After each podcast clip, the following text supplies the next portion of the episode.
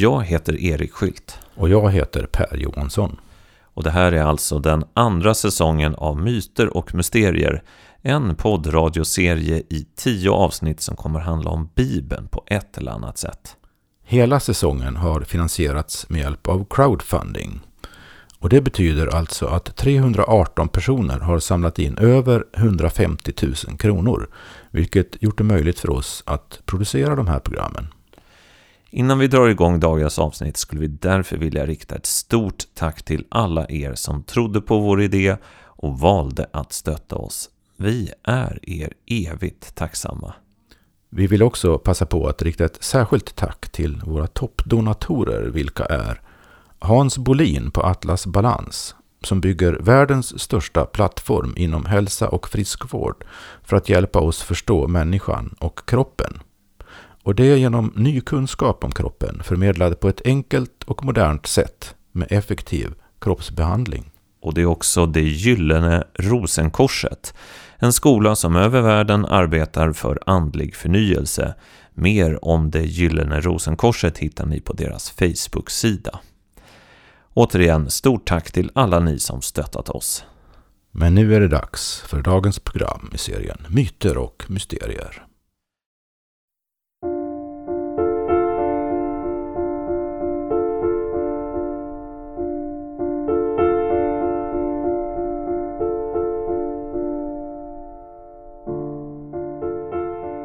Vi är framme vid säsongens sista avsnitt och det betyder att just den här resan genom Bibelns värld har kommit till en ände. Det är helt enkelt dags att sammanfatta en del av de trådar som vi följt genom de här tio programmen. Det handlar då framför allt om något som försvann. Men vem var hon? Och på vilket sätt kan hon gjuta nytt liv i Bibelns fördolda sanningar? Dagens program har rubriken Gudinnans återkomst.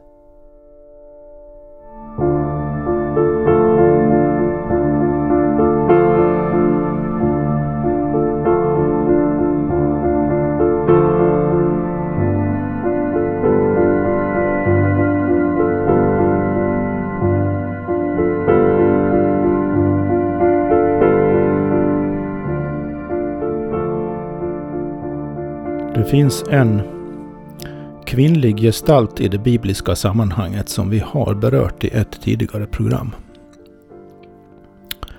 I serien Myter och Mysterier. Som jag tänkte passar att ta upp nu igen. Nämligen Lilith. En väldigt speciell gudinna i det bibliska sammanhanget.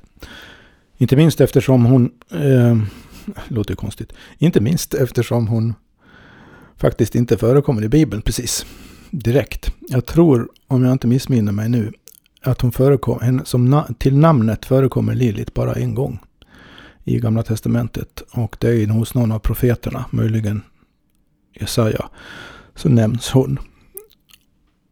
Om man förstår att eh, vad nu en Lilith är där, så är det inte något positivt i alla fall. Eh, det intressanta med, och, med Lilith är ju då vad man har gjort av henne i senare judisk tradition. Det finns många judiska legender om Lilith. Och de berättar lite olika historier. En, en eh, som i och för sig alla går ut på ungefär samma sak. Men en historia är ju då att hon var Adams första fru. Eller andra fru. Hon var i alla fall med Adam. Eh, så Adam hade inte bara intimt umgänge med Eva, han hade också intimt umgänge med Lilith. Och enligt en tradition så blev avkomman av detta umgänge Kain. Därför finns det i esoterisk mytologi, kan vi kalla det, en tradition som kallas för den kainitiska traditionen. som går tillbaka till det här där Lilith naturligtvis också spelar en stor roll tillsammans med sin egentliga gemål på, på änglaplanet eller demonplanet. Nämligen ärkeängeln Samael. Samael och Lilith bildar ett sånt här manligt kvinnligt eller snarare feminint maskulint par. Men Lilith då eh, tog sig då tydligen också någon sorts jordisk gestalt så att hon kunde interagera med Adam. Lilith i sig är ju då en sån här typisk efter, typisk eftersom det förekommer likartade gestalter i andra traditioner helt utanför det bibliska sammanhanget helt och hållet. Hon är en typisk så kallad mörk gudinna. Om man tänker sig hur symboliken fungerar här så är den kvinnliga principen inte bara den här välvilliga, närande, födande, harmoniserande, relationsbefrämjande, goda modern. Mm, inte bara jungfru Maria helt enkelt. Nej. Utan också den här vreda modern. Eller vreda kvinnliga principen. Den totalt omedgörliga, egenrättfärdiga, aggressivt kvinnliga principen. Hämndlysten. Lustfylld. Allmänt hänsynslös. Destruktiv. Och det där hänger ibland ihop i samma mörka gudinna. Om vi går bara tillfälligt utanför den bibliska traditionen så hittar vi den indiska gudinnan Kali. Som har samma negativa egenskaper som tillskrevs Lilith då. Inkluderande de jag nämnde nyss. Men som också är föremål för vad man skulle kunna kalla en positiv kult. Eh, som går ut på att om man håller sig väl med Kali så visar hon sin ljusa sida. Mm -hmm. Håller man in sig inte väl med Kali så visar hon på ett synnerligen obönhörligt sätt sin mörka sida. Då, då hugger hon huvudet av en bara. Och så har hon det i sitt, sitt midjebälte eller band runt midjan. Där har hon skallarna hon har huggit av. De som inte passar henne. Så det, det här, när man pratar om den kvinnliga principen så tycker jag det här är inte bara intressant utan faktiskt i lite mer generell mening viktigt att ha i åtanke. När man pratar om den kvinnliga principen så pratar man inte bara om någon sorts ljus, mild, vänlig kontrast till den burdust aggressivt manliga principen. Nej. Alls blir naturligtvis på samma sätt på den maskulina principiella sidan då. Att du har den, du, om, om man nu då, särskilt i så kallat feministiska kretsar, gärna betonar den negativa sidan av den manliga principens, vad ska vi säga, bokstavligen manliga uttryck ibland. Så finns det naturligtvis då också en, en, en godartad ljus manlig princip. Mm. Vilket man, som är en manlig princip. Det är inte någon, vad ska vi säga, femininiserad manlig, manlig kvinnlig eller vad man ska säga, mm. androgyn princip. Utan det är en, en, en bastant manlig princip. Fast inte mm. negativ då. Det där är ganska, det är mycket av den där subtiliteten i urskiljningarna hit och dit går förlorade mycket av, av maskulinitets femininitetsdiskussionerna på lägre plan, om vi kallar det för det. Jag, jag måste fråga dig en sak där som jag har gått och tänkt på. Alltså, vi har i de senaste programmen talat ganska mycket om det här med manligt, kvinnligt, ja. kvinnlig princip, manlig princip. Um, för mig är det ett språk som talar väldigt direkt. Det är på ett nästan mystiskt sätt eh, begripligt för mig. Men jag kan inte förklara riktigt hur. Kanske är det, eh, har att göra med det här som jag talade om tidigare program, att jag, jag tycker jag faktiskt kan känna båda sidorna inom mig. Och just då när jag kanske hamnar i ett religiöst sammanhang så väcks då en oväntad sida som jag då väljer att benämna kvinnlig. Men samtidigt så när jag lyssnar på mig själv och lyssnar på dig så kan jag tycka att det är lite... Ja, jag ställer mig frågan, varför, om man gör det, säger så här då, för att det ska bli enkelt. Varför är det så viktigt att att tala om just en kvinnlig princip och en manlig princip. Alltså vad finns det för kraft i de orden Ja, ja. som vi utnyttjar genom att benämna det för just... Mm, mm. Alltså annars... Vi, hade ju kunnat suttit här i tre avsnitt och, och pratat om yin och yang kanske. Det. Men det hade, för mig hade det inte känts intressant. Varför tror du att de här benämningarna är så kraftfulla? Ja, ja det, det där är en suveränt bra fråga. Eh, Det är precis en sån fråga som leder direkt in till den grundläggande metafysiken här. Och som jag tänker då när det gäller när jag säger grundläggande metafysik så är det någonting som har på ett eh, fundamentalt plan med själva verkligheten att göra. Det är inte någon filosofisk lära eller spekulation eller, eller någonting man kan läsa om i en bok, utan det är någonting som vi lever i, med och bland, bokstavligen. I det sammanhanget så är den manliga och den kvinnliga principen och anledningen till att det berör oss ofta utan att vi, som du säger, förstår riktigt varför, har att göra med då, enligt min tolkning. Och nu blir det då min tolkning av det här som jag påstår är ett faktum. Man får skilja på det. Sättet att uttrycka och beskriva en sak är inte saken. Men den kan mer eller mindre träffa saken rätt. Lyssnarna får själva känna saken i sig och så får man sedan avgöra om, om, om det jag säger nu då träffar eller inte. Ehm, jag tror att det är meningsfullt att tänka på det i termer av polaritet. För polaritet är en känd universell, generell, kosmisk princip. Inte bara i de här lite märkliga sammanhangen i modern mening som vi rör oss i nu.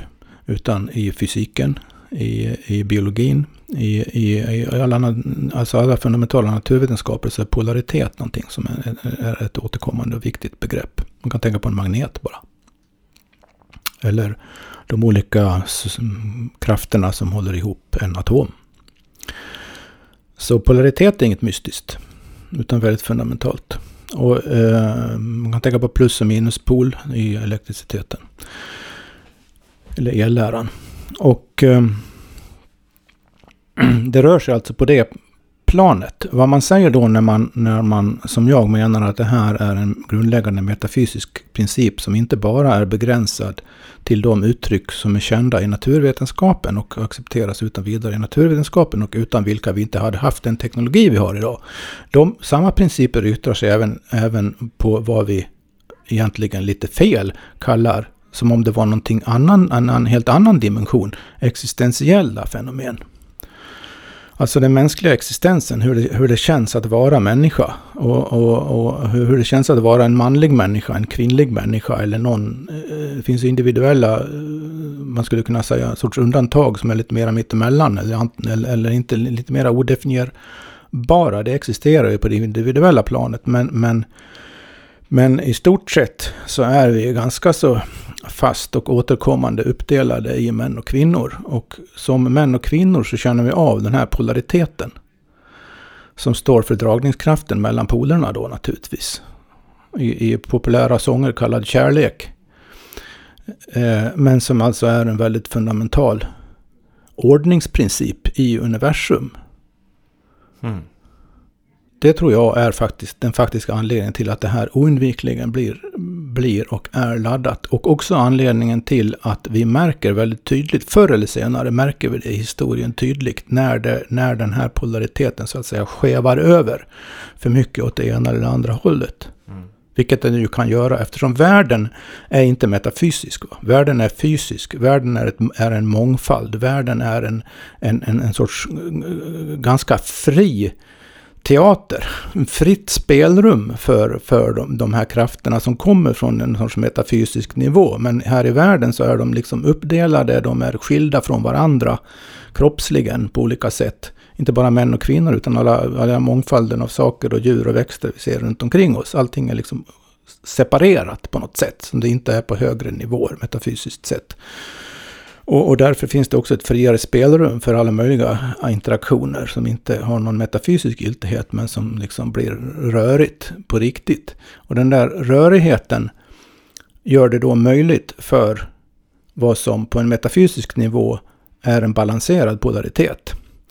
att bli, så att säga, i, i sin externalisering här i världen, sin manifestering, sin realisering här i världen, bli överdriven åt ett eller annat håll. Den möjligheten finns alltid. Det är inte så lätt att upprätthålla någon sorts metafysisk balans här i världen. Frågan är om det egentligen ens är möjligt eller eftersträvansvärt som, i någon sorts strikt mening. Eftersom, som jag ser det, meningen med världen, det är att den är det här fria spelrummet. Men om den här polariteten då är så central och den eh, polariteten till viss del kan, kan kopplas till då manligt, kvinnligt. Varför finns det då, inte bara i kristendomen, utan i väldigt många traditioner, nästan alla jag har kommit över, så finns det en idé om celibatet. Mm. Det vill säga att man ska säga nej till den här typen av polaritet. Ja. Och bara vända sig till Gud. Var inte det någon typ av missuppfattning då? då? Jo, det är, en, det, är, det är en konstruerad missuppfattning. Som man bara hittar i civilisationer. Som man inte hittar i, i, i några andra sammanhang än, än så kallade högkulturer. Mm. Där man har en, en ut, utvecklar i, all, i, i de här olika traditionerna så har man oberoende av varandra, eller till synes åtminstone oberoende av varandra, utvecklat en sorts intellektuell förståelse av det här.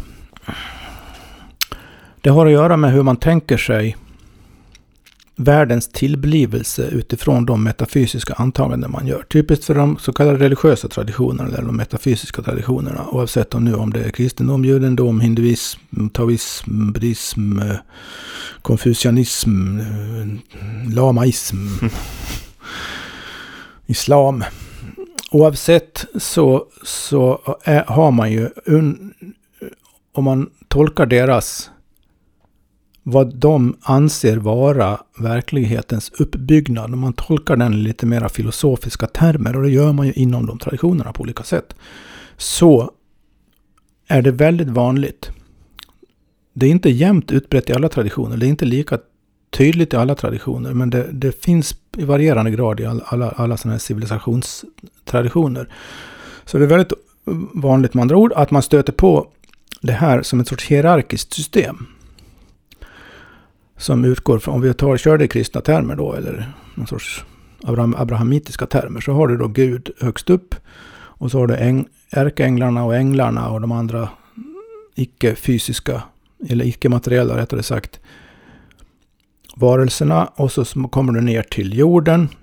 Och människan är någon sorts mellannivå kan man säga. För under människan finns då liksom de, de, de lägre planen. Och där, där finns det ju en traditionell tendens. Och där, det är där demonerna håller till. Va? Så människan befinner sig i någon sorts mittpunkt mellan demoner och änglar ungefär.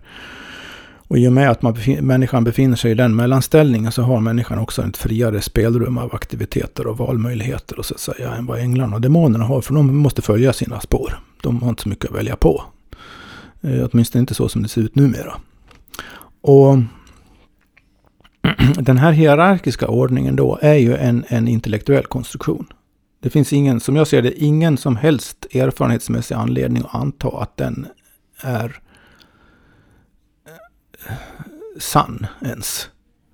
Utan det är ett väldigt, det är ett väldigt praktiskt, klart, tydligt, intellektuellt hanterbart sätt att se på saker och ting. Och om man då säger att den översta principen är den manliga principen.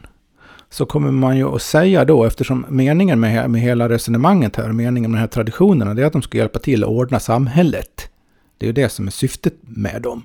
Och så finns det en esoterisk sida som är mer riktad till individen, så att individen ska kunna bli folk, fullkomna sig själv på de här traditionella premisserna. Men om vi tar samhället först, om den högsta principen är, är maskulin. Gud är ju ingen man, självklart inte. Och det finns eh, i all, de olika traditionerna och alla möjliga riktningar som, som, som erkänner mer eller mindre kontroversiellt inom traditionen i fråga, som erkänner att jo men naturligtvis Gud, eller vad nu den högsta principen än kallas, eh, har naturligtvis en feminin sida också, det är självklart. Liksom. Men, men, men, men ofta är det då, eh, betonar man den maskulina. Så att när man väl kommer ner på jordisk nivå, om man säger så, så, och, och tillämpar det på samhället så är det, så, så är det här, är ju det här, det här, det här, där finns det ju hur mycket skrivet om som helst. Och det är liksom ett, lätt, ett både giltigt och lättköpt argument att säga att det här används naturligtvis för att legitimera en manligt dominerad maktstruktur. Ja, det, det, det är ganska uppenbart, men inte så eftersom det är så pass uppenbart så är det inte så himla intressant att diskutera egentligen Nej. i vårt sammanhang. Va? Men är det där celibatet då kommer ja, in? Ja, celibatet kommer in då när om, om du i ett sådant samhälleligt sammanhang, eller ett steg till i resonemanget innan dess förresten. Vad innebär, kom nu ihåg vad jag sa om det här Lillit och den här mörka sidan av den kvinnliga principen. En, en sak som alltid hamnar på den sidan i metafysiken, i de här civilisationstraditionerna, är åtrå. Mm. Det är sant. Och det är från civilisationssynpunkt, det vill säga ett, ett ordnade, välordnade, styrbara samhällets synpunkt, något förbaskat ohanterligt. Om, om det inte går att kanalisera på något sätt. Så att det är någonting som, det är också lätt att konstatera för vilken historieintresserad som helst eftersom det finns så mycket böcker att läsa om detta. Att allt som, har, allt som mera direkt har med åtrons uttryck att göra är inte särskilt eh, comme il faut accepterat eller i, i, i, i, vad ska vi säga, civiliserade kretsar. I artigt sällskap. Så vad händer då när man i en sådant socialt metafysiskt sammanhang grips av anden, vill närma sig sitt ursprung, återvända till källan, bli varse verkligheten på ett mera fundamentalt plan. Vad, vad, får man då höra i ett sånt här sammanhang? Jo, man får höra att ja, åtron är en del av den esoteriska hemligheten här. Men den, för att du ska komma Gud närmare så får du inte fokusera på det du åtrår här i världen. Mm, utan du måste fokusera åtrån på det du suktar efter. Över eller efter eller bortom den här världen. Mm. Som inte är fysiskt, som om du är man inte är en vacker kvinna. Det är hemligheten. Och då blir ju celibatet ett esoteriskt verktyg här.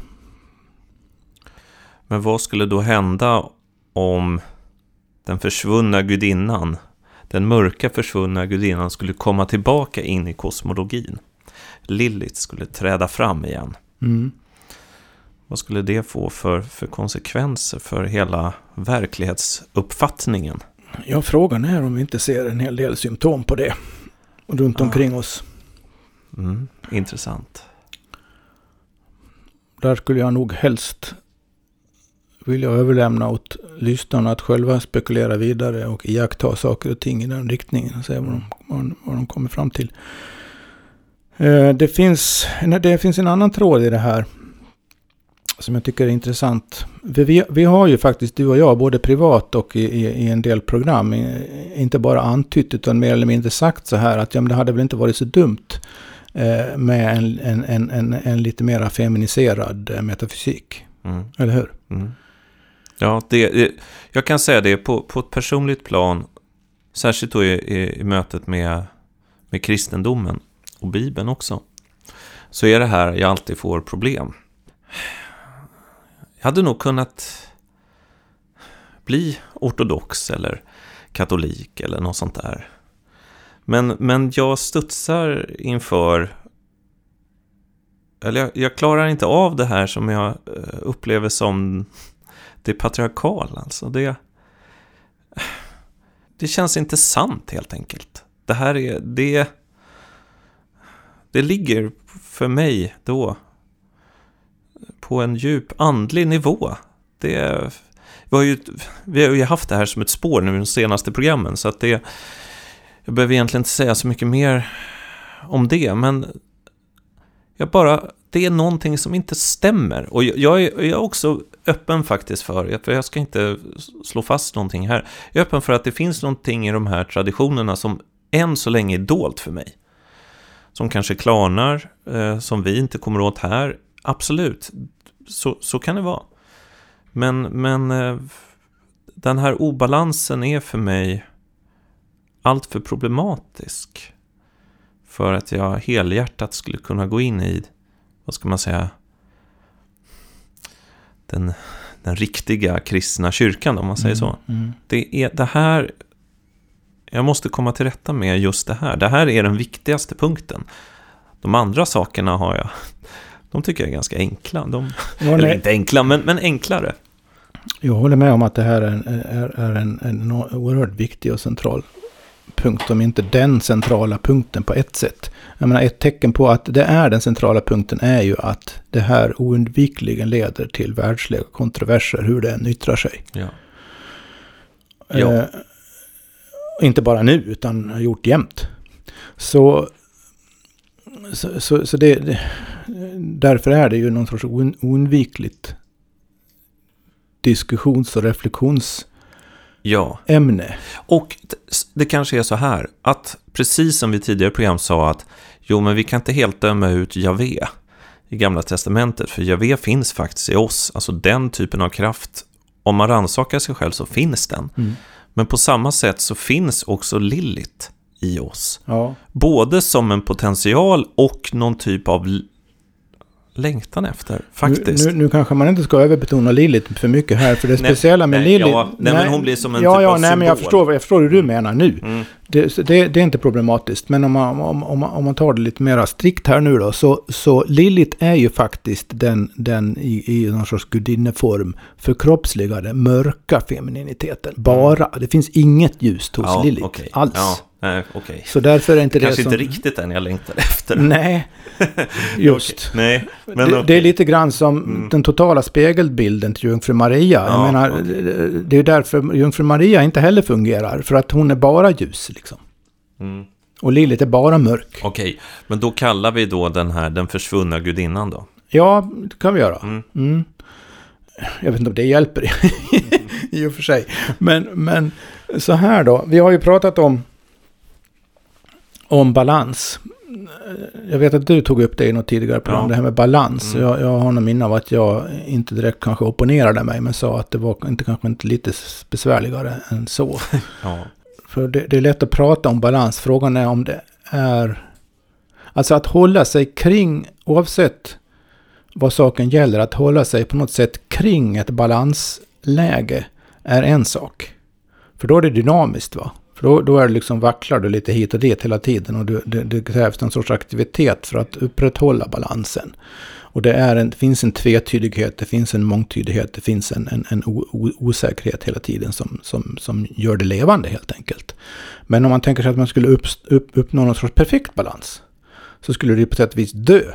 Det skulle vara totalt stillestånd. Så, så det här med balans ska man vara lite försiktig med som någon sorts idealord.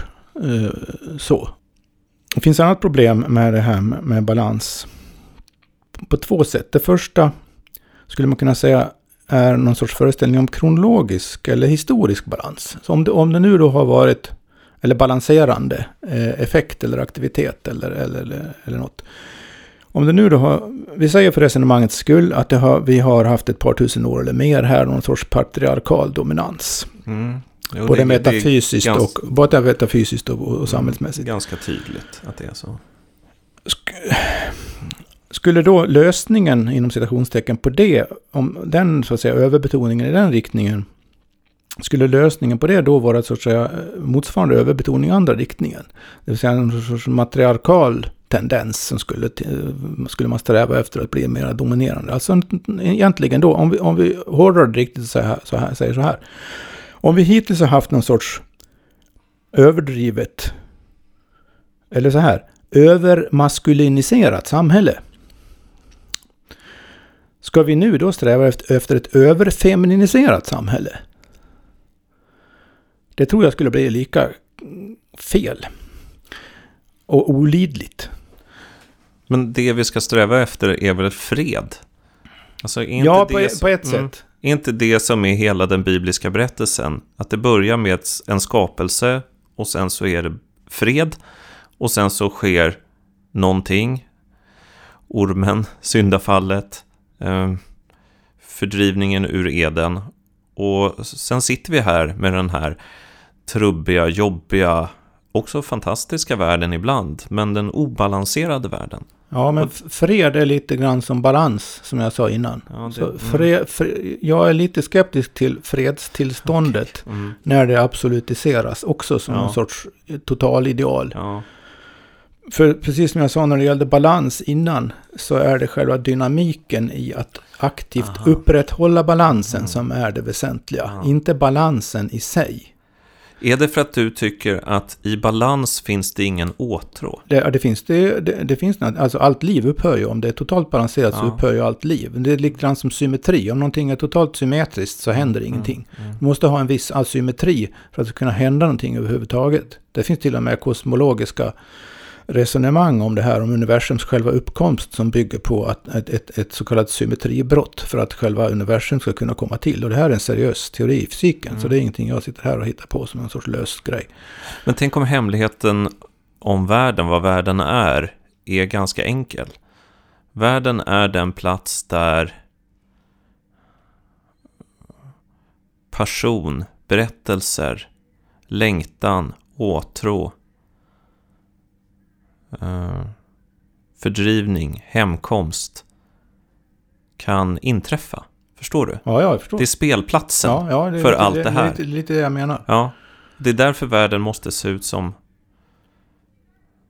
Ja, det kan aldrig bli balans i världen. Det kan aldrig bli fred i världen. Det kan aldrig bli symmetri i världen. Det kan aldrig bli en perfekt ordning i världen. För att om det blir det så är det inte världen längre. Då kommer världen så att säga att uppstå någon annanstans. Ja, men skulle vi inte då mot slutet här kunna återvända till det som det här ändå handlar om, nämligen Bibeln? Ja.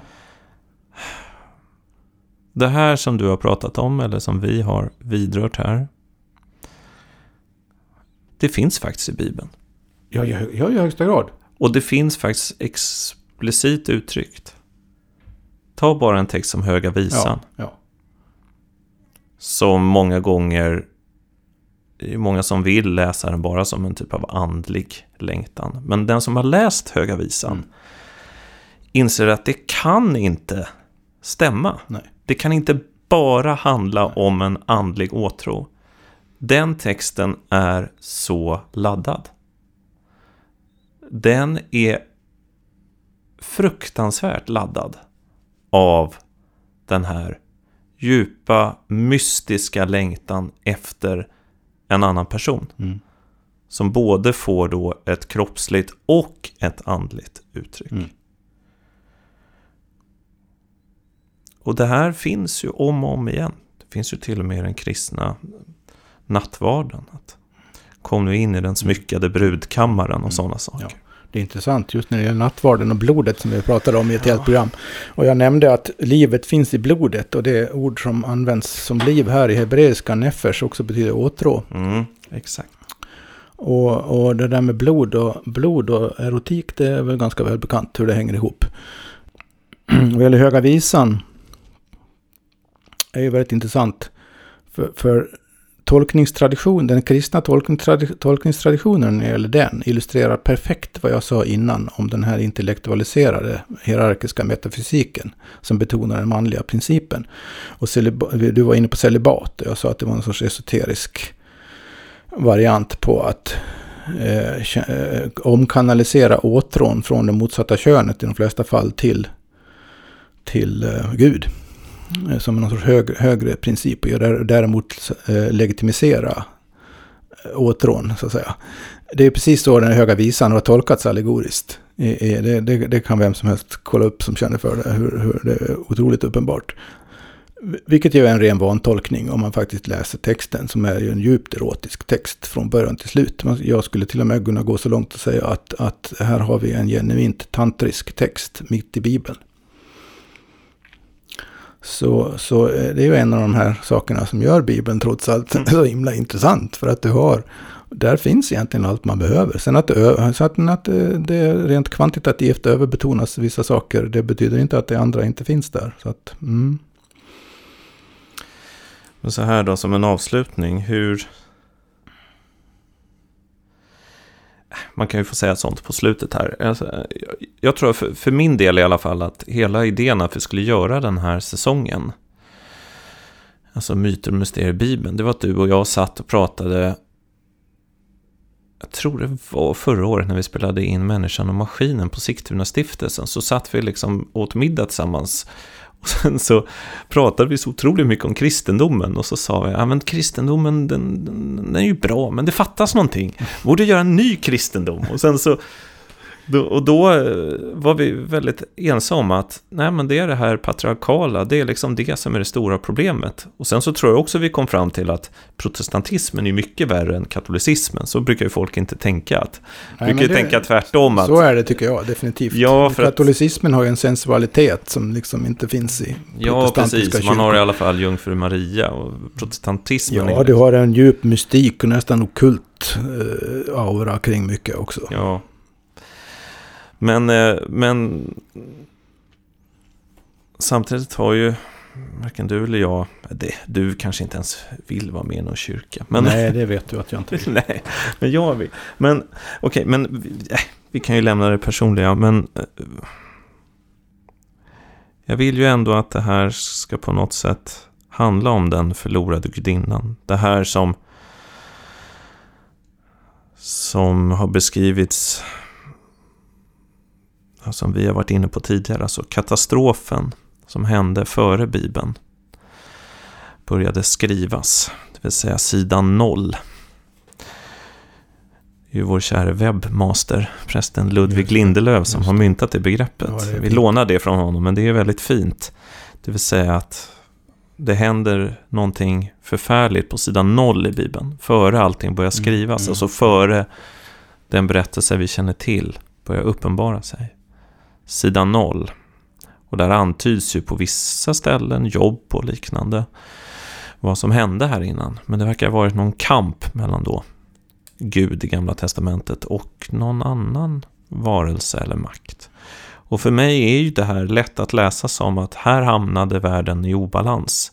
Alltså före syndafallet. Redan på sidan noll mm. är obalansen satt. Och det är då, tycker jag i alla fall, väldigt lätt att tolka det här med den gamla liksom, gudinnekulturen som försvinner ungefär när de patriarkala eh, religionerna dyker upp. Så jag undrar hur vägen tillbaka skulle kunna se ut. Alltså att, jag tycker att en lämplig titel på det här programmet är Gudinnans återkomst. Mm. Och då blir man tvungen att ge någon sorts antydan om vad den här gudinnans återkomst skulle kunna handla om. Jag har redan sagt att för min del så får det inte handla om någon femininisering. Generell femininisering. Inte någon generell maskulinisering heller då. Det har vi fått nog av minst sagt.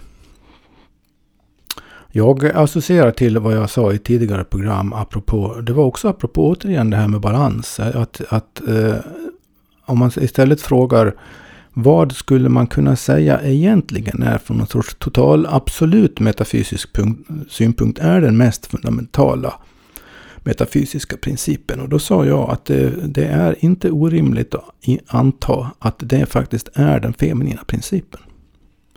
Att det feminina kommer före det maskulina. Det här kan vara intressant relatera till eh, biologi.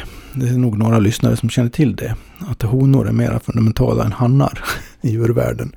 Men, men det ska jag, jag ska inte gå på det spåret mm. nu. Utan nu pratar vi om en total absolut metafysik här som utgångspunkt. Om, om, om ursprunget till allting, inklusive den maskulina principen, är den feminina principen. Så skulle gudinnans återkomst i så fall då kunna handla om erkännandet av detta. Hur skulle det yttra sig? Jag tror att det skulle yttra sig i termer av en annorlunda prioritering som, som blir märkbar även på vår vanliga jordiska nivå.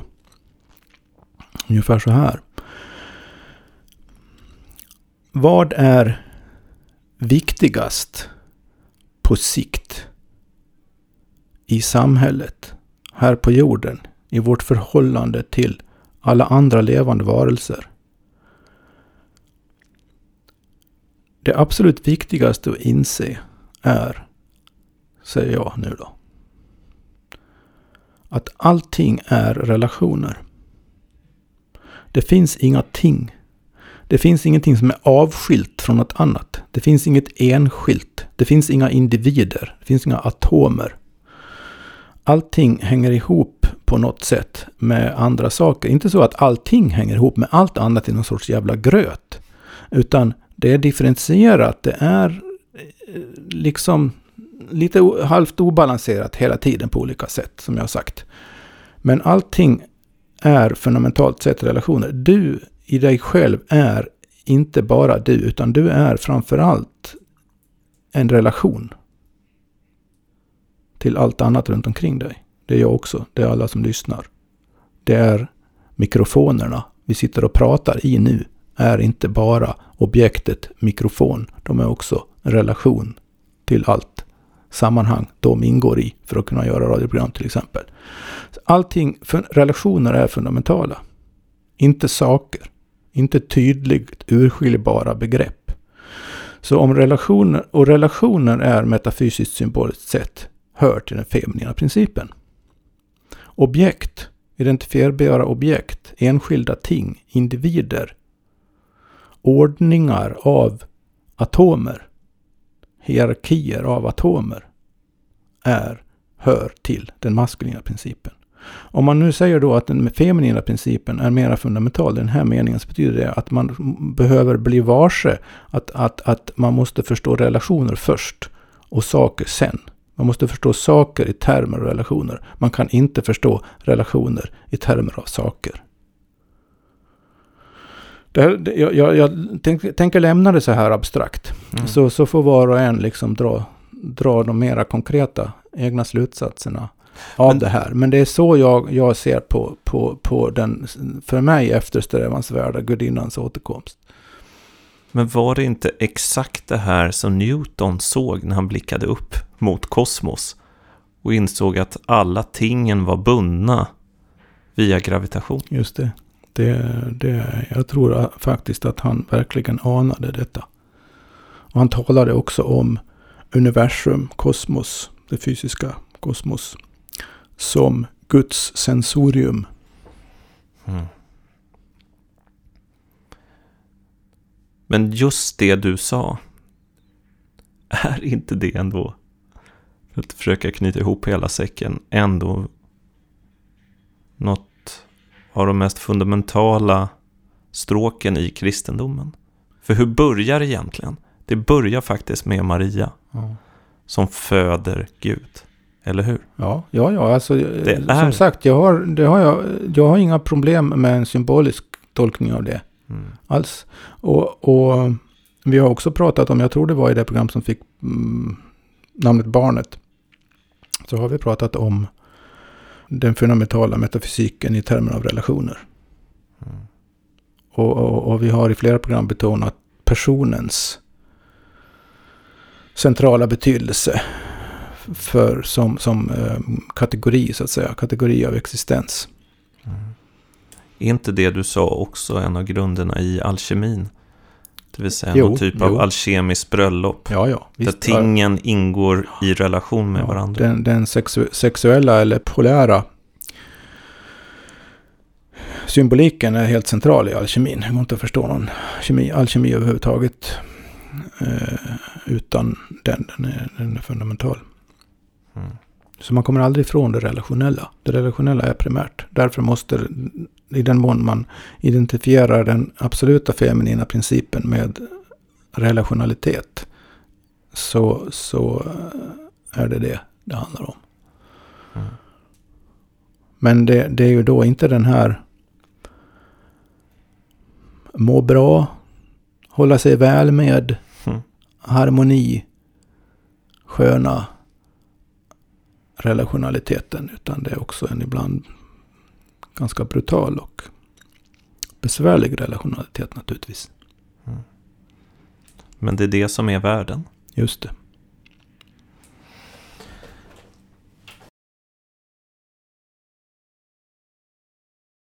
Du har hört ett avsnitt i serien Myter och mysterier. Det här programmet är finansierat med hjälp av crowdfunding.